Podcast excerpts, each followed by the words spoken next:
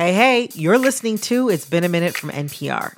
I'm Brittany Luce. The war over history is raging in our schools, and one of the fiercest battles can be found in the classroom. Last month, Florida Governor Ron DeSantis announced that his state would block a new AP African American Studies class. It was developed by the College Board, and early versions of the course included lessons on social movements, Black Lives Matter, intersectionality, reparations, prison abolition, and more, which to DeSantis sounded a lot like indoctrination. When you look to see they have stuff about intersectionality, abolishing prisons, that's a political agenda. Since he's declared himself the education governor, DeSantis has been on a mission to ban schools from teaching anything that would make people feel, quote, guilt, anguish, or any form of psychological distress because of their race, gender, sex, or national origin. And of course, if we're touching on slavery, white guilt might be on the table. Because it's making white students, white parents, white people in general feel responsible for something that none of them were alive for, in essence. That's Julia Hayward, an NPR reporter who has been covering this story. It's really about how we as a country contend with some of the uglier parts of our past. Is it something that we shy away from and choose not to discuss in classrooms or that we only discuss with a specific age group? Or is it something that we embrace and we have those uncomfortable conversations we as a nation are still trying to figure out how we contend with something as contentious as race and our history with it. Today on the show, we're taking you to school. First, we'll find out what happens if this AP course lands in detention. Then we'll get a lesson from two of the contributors to one of the most hotly debated Black historical works in the country the 1619 Project. Julia Hayward, welcome to It's Been a Minute. Thank you so much for joining me. Thanks for having me. Can you summarize what's been going on with this battle over AP African American studies? Yeah, for sure. In August, roughly 60 schools introduced a pilot course. This would be an AP African American Studies course, which high schoolers would be able to take for college credit. Florida Governor Ron DeSantis, as well as other education officials, are opposed to the course because they feel as if it teaches a woke indoctrination to students. Florida education officials decided to ban the course, saying that they will not let AP African American Studies be taught in high schools in Florida. Right. And the course was changed. And, you know, some are alleging that the College Board may have sanitized the curriculum after communicating with Florida's Department of Education, um, which the College Board denies. But, you know, now some people say the course is watered down. So it seems everyone's unhappy, both the people who wanted these classes and the ones who hated them. Yeah, I think really, I think that there's a really good question here, which is just can a group of educators design a course over something as contentious as race without taking into account how it's being perceived in society. Now that we have this course, I mean, it's not just Florida that that's a concern, right? There are other states such as um, Arkansas, North Dakota, Mississippi, Virginia, other states where education officials say that they need to examine the class um, to make sure that it doesn't violate their state law, because these are states that have also introduced legislation that limits how race is talked about in the classroom how and when we talk to kids in an educational setting about race has been such a huge topic of political conversation over the past uh, like three to five years in a way that I hadn't seen it previously. Um, but students now are taking this issue and, and some of these matters into their own hands. Yeah, there are three high schoolers in Florida who are basically arguing that DeSantis and other Florida education officials are getting in the way of their education. Here's one of the students, Juliet Heckman. I mean, we're the generation that is working to uproot all these systemic issues within our society. And, you know, they're uncomfortable topics. We, no one likes talking about those sorts of things, but they're necessary to understand how we are today and why things have led to where we are. These three students are poised to be the lead plaintiffs in a lawsuit that is being filed along with civil rights attorney Ben Crump, and we all know his name well. We're here to give notice to Governor DeSantis that you have a right to have your culture, your history respected and taught to the children of America. He and a few other attorneys are going to be helping these high schoolers file a lawsuit that says that they're missing out on an education opportunity because this class is being banned in their state. Mm. Even in a grander sense, what's happening with the College Board is just a part of a bigger pushback in Florida um, against what DeSantis and other conservatives call quote unquote woke ideology. What else has he done as part of this effort? Oh my gosh. Okay. Two that really stick out for people there is the Parental Rights and Education Act. It's been colloquially termed the Don't Say Gay Bill. And that pretty much just prohibits discussion around gender and sexuality for certain elementary school grades. There's also the Stop Woke Act, and that limits how race is talked about in the classroom and also equips parents with the legal right to sue teachers and sometimes school districts if the parents feel as if race is being taught in a specific way in the classroom that violates state law. You know, if conversations around race are getting to a point where it isn't appropriate anymore for their kids to learn or listen about. What is the line of what's appropriate? Like what how do we conceive of these things? What's the line? Like where or where's the line? I mean, you can't really create this sort of standard way to discuss race with anyone, let alone with a classroom of 20 to 30, sometimes more students who all come from different backgrounds and different experiences with racism. Hmm. You know, a lot of the measures that you're discussing, they seem to be taking resources away from students. And yet, Ron DeSantis is known as the quote, education governor in conservative circles. How does that work? Ooh, that is such a good question. I mean, regardless of how you feel about critical race theory or how race is taught about in classrooms, is that people who oppose it and people who are for it are both operating under the same premise of we need what's best for our kids. We need what's best for our students. But I think we as people kind of disagree on what that should look like. And so, in limiting what students can learn about or discuss in classrooms, I think that there are a lot of specifically Republican supporters of DeSantis who think that he's making schools safer and more appropriate for their students. You'll also hear people say that the best way to contend with American history is to have those uncomfortable conversations, is to acknowledge the painfulness of our history. What does the Florida governor have to gain by going to battle against the College Board in this way? Well, I'm sure we are all aware that next year is an election year. By making all these bold changes and statements and measures about education, which again is a topic that almost every American feels some type of way about. He's basically poising himself for a promising run for the presidential election next year. Mm. So if Florida bans these classes and essentially cuts ties with the College Board, what could be the impact for other states? Officials in Arkansas, Virginia, Mississippi, North Dakota have already said that they're going to review the AP African American Studies course before they decide whether or not it can be taught in high schools in those states. I wouldn't be surprised if we saw other states follow suit. We're also seeing other states, such as New Jersey, where its governor said that it's expanding the AP African American Studies class from being taught in one high school as it was this year to more than 20 next year. Because this class has become so political, what it's doing is it's giving high schoolers, many of whom aren't old enough to vote, these restrictions on their education based off of what state they may live in. This could have huge impacts on education and it could have huge impacts on students who haven't even gone to high school yet. Hmm, it's going to be really interesting to see how this all plays out. A lot hangs in the balance. Yes, absolutely. Well, Julia, thank you so much for joining me today and and for keeping all of us abreast of what's going on with this really far-reaching, somewhat bizarre story. Thank you. Of course. Thank you so much for having me.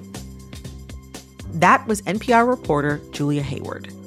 Coming up, the 1619 Project was banned from being taught in Florida under the Stop Woke Act. So we talked to two scholars who worked on it about the history DeSantis wants to hide.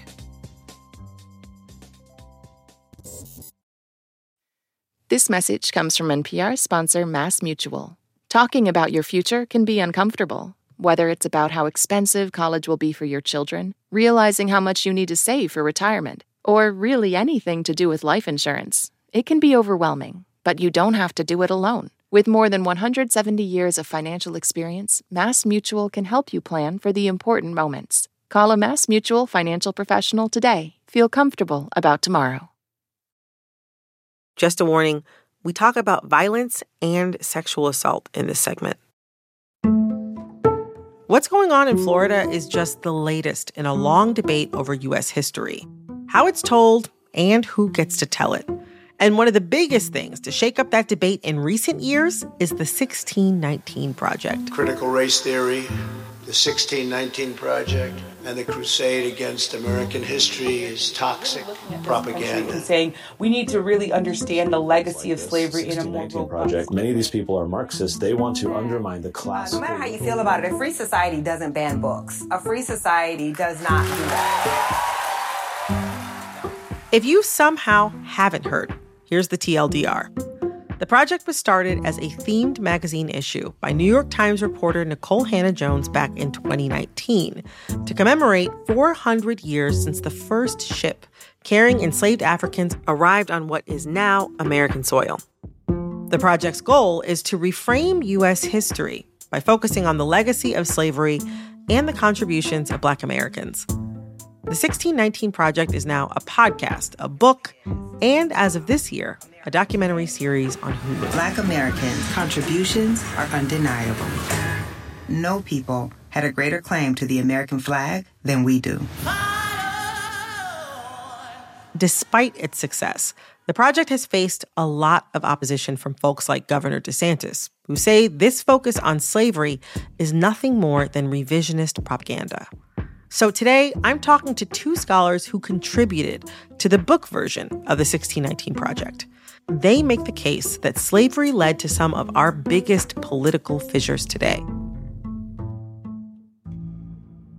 One of my guests is Dorothy Roberts, a legal scholar and sociologist at the University of Pennsylvania, who says failures in reproductive policy are rooted in laws meant to protect slave owners. Nikole Hannah-Jones came to me with the idea of bringing in some of my work on how race is an invented mythical category. But she was also interested in my work on the regulation of Black women's sexuality and childbearing, you know, showing how they work together to bring us to the state we're at today. My other guest is Leslie Alexander, a historian at Rutgers University. She looks at the connection between a slave revolt in the 1700s and modern American policing. Nikole actually originally had reached out to my sister, Michelle Alexander, who works on issues of mass incarceration. And Nikole was really interested in having a chapter that looked at practices of policing, the evolution of the police state. Um, but she was also interested in the long history of policing in Black communities. So Michelle said, Well, I'm not sure I'm the best person to write on that, but I actually know someone who is. in a strange way, it was actually just a continuation of conversations that we've had at Thanksgiving, you know. Right. But it's the first time that she and I sat down and actually wrote something together. At first glance, Dorothy and Leslie's essays on race and fear, respectively, seemed to focus on different things. But as I read along, it became increasingly clear that the two concepts fed off each other throughout American history. We'll get there, but I want to start with Dorothy's ideas about the connection between race and reproductive control over Black women. It all started in 1662 what kind of holds together the invention of race and the regulation of Black women's childbearing is a law that was passed by Virginia, the Virginia Colonial Assembly, that had to answer the question what is the status of the children born to Black women who are fathered by white men? Of course, fathered through sexual assault. And they could have had the status of their fathers. That's how that worked, right? Back in England, previous the patrilineal. Absolutely. In a patriarchal society, children would have the status of their fathers, but they changed it to the rule that would apply to animals that the status of uh, a piglet, for example, is that of the mother and is owned by the person who owns the mother. That allowed for white enslavers to profit from their sexual assaults of Black women, but it also meant that Black women were deemed to give birth to enslavable children.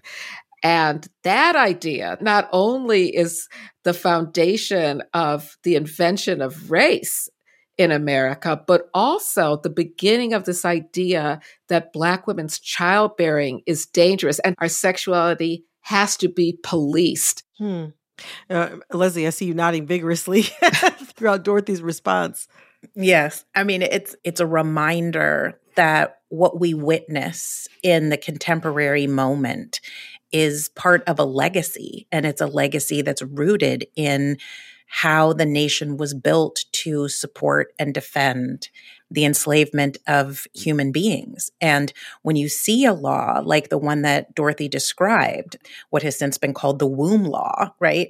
Um, when you see a law like that actually radically upend how British law was constructed up to that point. And it is done for the purpose of protecting the institution of slavery tells a lot about how invested, again, from the, the early colonial period, white folks were in defining and legalizing their right to decide what happens with Black people and their bodies. Coming up, we dive into the connections between Dorothy and Leslie's two essays and hear the history that some are fighting to hide. You know, Dorothy, something you said in your essay is that, to paraphrase, the way that race was developed as we understand it in the United States at, at this point, um, it was very reliant on policing Black women's reproductive health, reproductive systems, and um, and their sexuality. And it changed forever how Black women's sexuality was viewed and is still viewed today.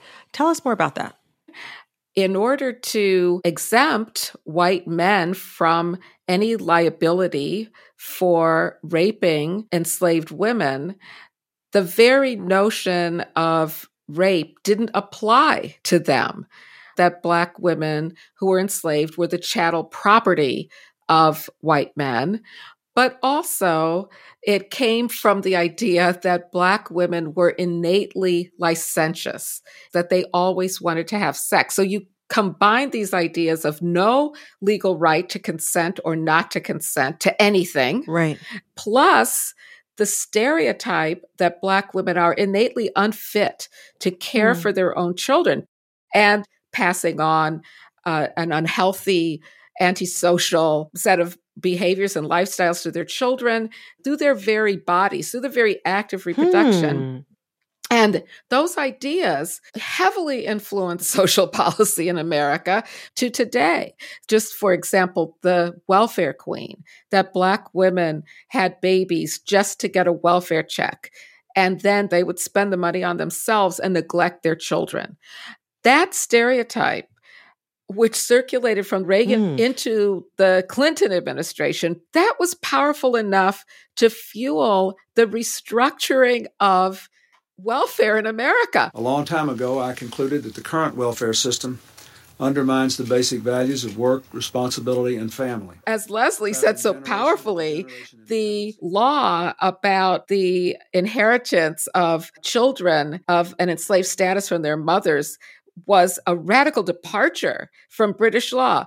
So was welfare restructuring a radical departure from the New Deal, mm-hmm. signed by Bill Clinton in 1996. Today, the Congress will vote on legislation that gives us a chance to transform a broken system to one that emphasizes work and independence. No longer was there any federal guarantee to income to support children.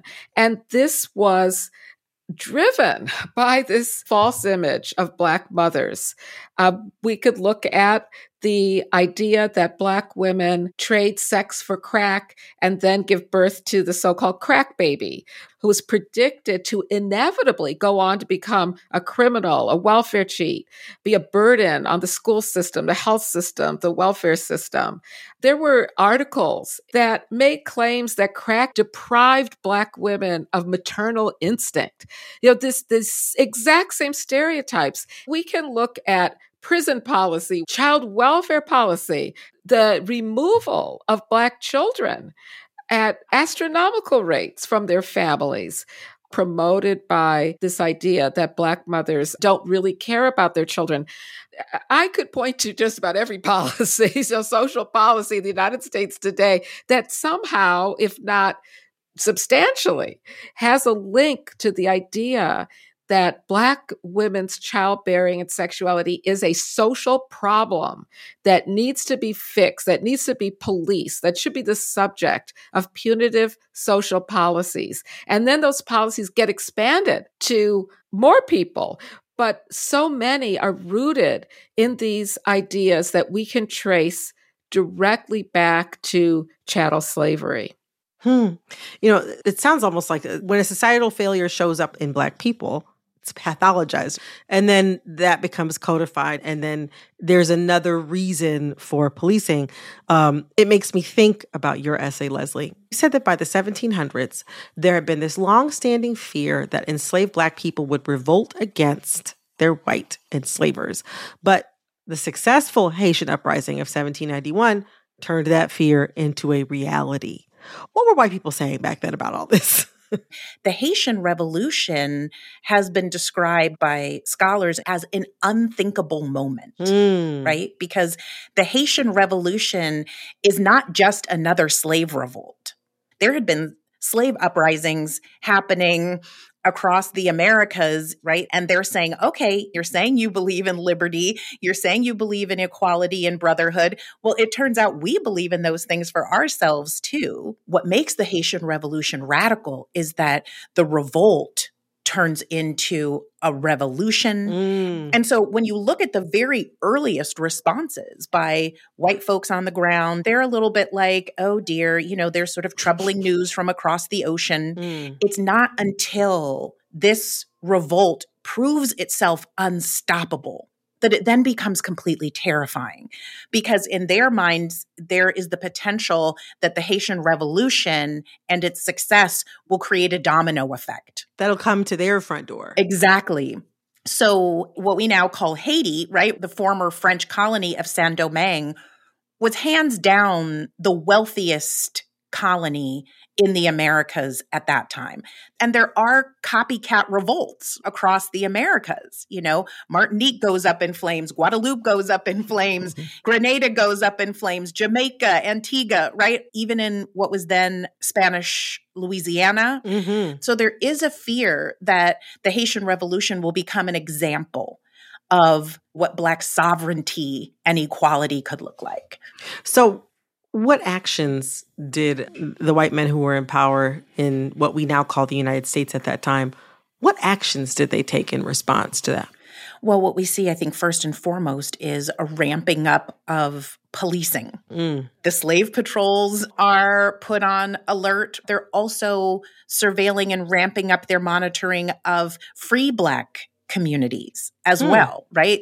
There's concern that alliances would emerge. And of course, in situations where conspiracies are actually revealed, then we see whole new waves of legislation mm. limiting everything from freedom of movement, denying access to education, implementing new laws that monitor and surveil cultural activities right? Mm.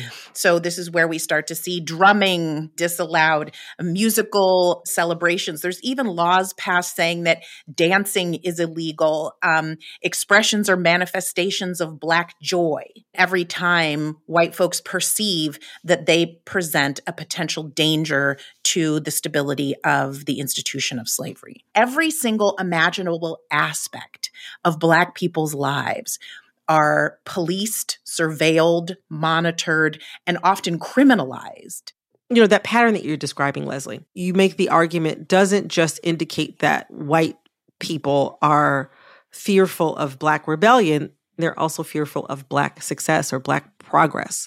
We see it after Reconstruction when we're, we're seeing Black people start to participate in government. And the reaction to that is brutal and swift. And that pattern continues on, whether it's through Jim Crow, Black codes, and, and into some of the laws that we see today. Why would white people be scared of Black progress? Uh, this is a really complicated question, but I think it's a really important one. I think white people believe that they have a lot more to lose than they actually do. Mm-hmm. But I think their fear is that they lose control.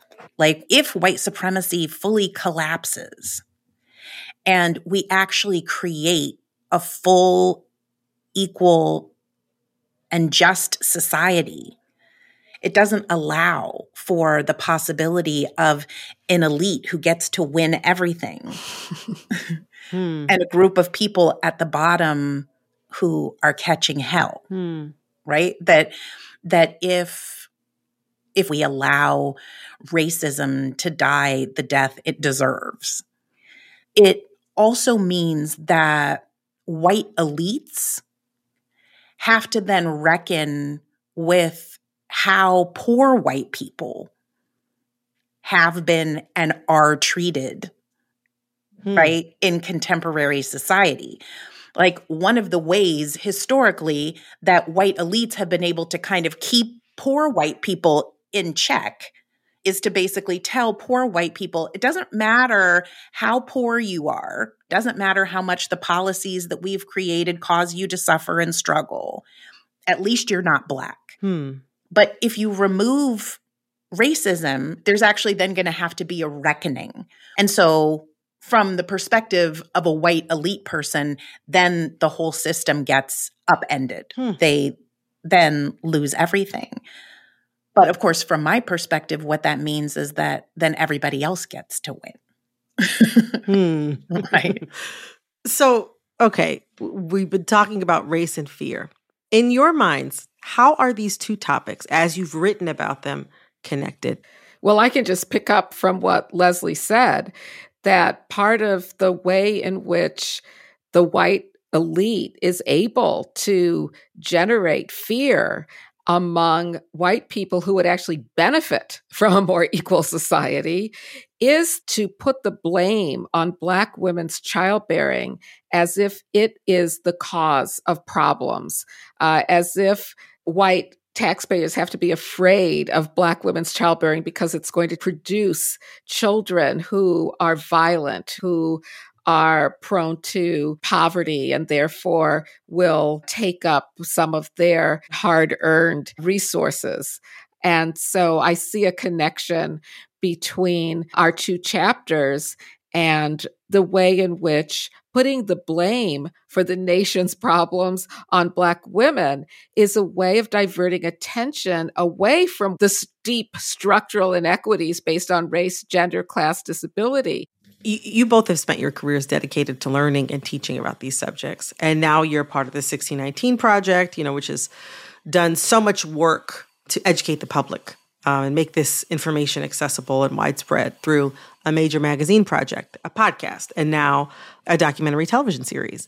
And and the documentary is coming out at a time when states like Florida are looking to adopt new state education standards that would turn away from this kind of historical teaching that we've discussed today. What world comes from this teaching that they're so scared of? Well, I think the world that comes from this type of of thinking and this type of education is a generation of engaged, thoughtful, critical thinkers. And I think if you look at the language that is mobilized by conservative thinkers, it really tells us all we need to know. They are critical of wokeness, right? They are critical mm. of the very concept of being awake and they are terrified of a generation of Americans who are awake, who are thoughtful, who are engaged, and who are informed about the true history and the contemporary reality of the society in which we live. What they would prefer is a generation and a society composed of people who are asleep and ignorant, because people who are asleep, ignorant, and ill informed are much easier to control than people who are awake, informed, educated, and critically engaged. Hmm. Well, that is quite a button to put on a fantastic conversation. Leslie, Dorothy, thank you so much for joining me today. This was great. Thank you. Thanks so much for having me. Yes, thanks. I really enjoyed the conversation. Thank you. That was Dorothy Roberts, a legal scholar and sociologist at the University of Pennsylvania, and Leslie Alexander, a historian at Rutgers University. They wrote the essays titled Race and Fear, respectively, for the book The 1619 Project A New Origin Story. The project is now a documentary series on Hulu. This episode of It's Been a Minute was produced by Barton Girdwood, Alexis Williams, Liam McBain, Corey Antonio Rose. It was produced and edited by Jessica Mendoza. Our intern is Jamal Michelle. It was edited by Jessica Placzek. Engineering support came from Josh Newell. We had fact checking help from Sarah Knight, Bryn Winterbottom, Susie Cummings, Julia Wool. Our executive producer is Veralyn Williams. Our VP of programming is Yolanda Sangweni. Our senior VP of programming is Anya Grundmann. All right, that's our show for today. I'm Brittany Luse. See you next week for another episode of It's Been a Minute from NPR.